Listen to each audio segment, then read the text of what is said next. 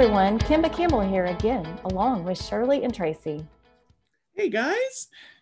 Hey everyone, so glad to be back. I have really enjoyed our discussion about showing God's love to others so far in this unit. These are great reminders, especially within the church. While we are studying the Old Testament in this unit, this theme of loving others well is made clear throughout Scripture.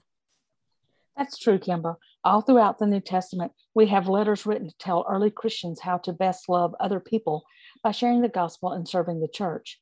But it is sweet to remember that this has been God's heart since the beginning of time.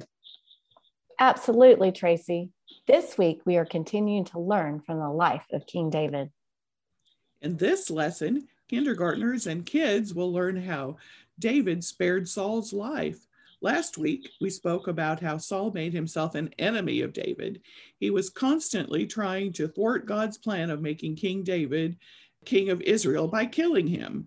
Oh, but of course, God's plan cannot be thwarted. In one instance, David found himself in a position where he could have killed Saul and taken his place as king. But instead of getting revenge on Saul and hurting him, David spared his life. This is a great opportunity to share with your group that often people have conflicts and look for ways to hurt others, both physically and in other ways.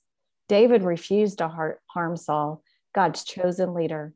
Guide kids to think about how they can show respect for the lives of others. That's a great point, Kimba. You can even touch on the fact that hurting someone's feelings, reputation, or mistreating them in other ways show disrespect for their lives, sometimes more than physical harm. Oh, that's right.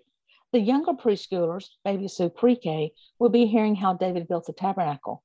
But for clarity, we will call it the tent church. David built this tent church so that people would have a more permanent place to worship God.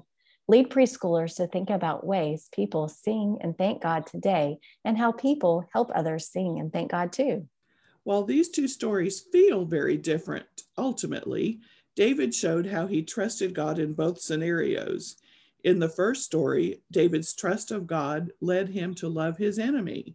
In the second story, David's trust of God leads him to worship and make a way for other people to worship. As part of his plan to save people from sin, God sent Jesus to earth to meet with us, and he also showed us mercy by giving himself as a sacrifice for our sins. Thank you for being here again, everyone. This week, we are praying for fruitful conversations and acts of, of obedience in your groups. Hey, leaders, check out the level of biblical learning for your age group and focus on, on how you can teach kids about that concept through this Bible story. It really is a great tool that can serve you in your ministry. Hope you have an awesome week.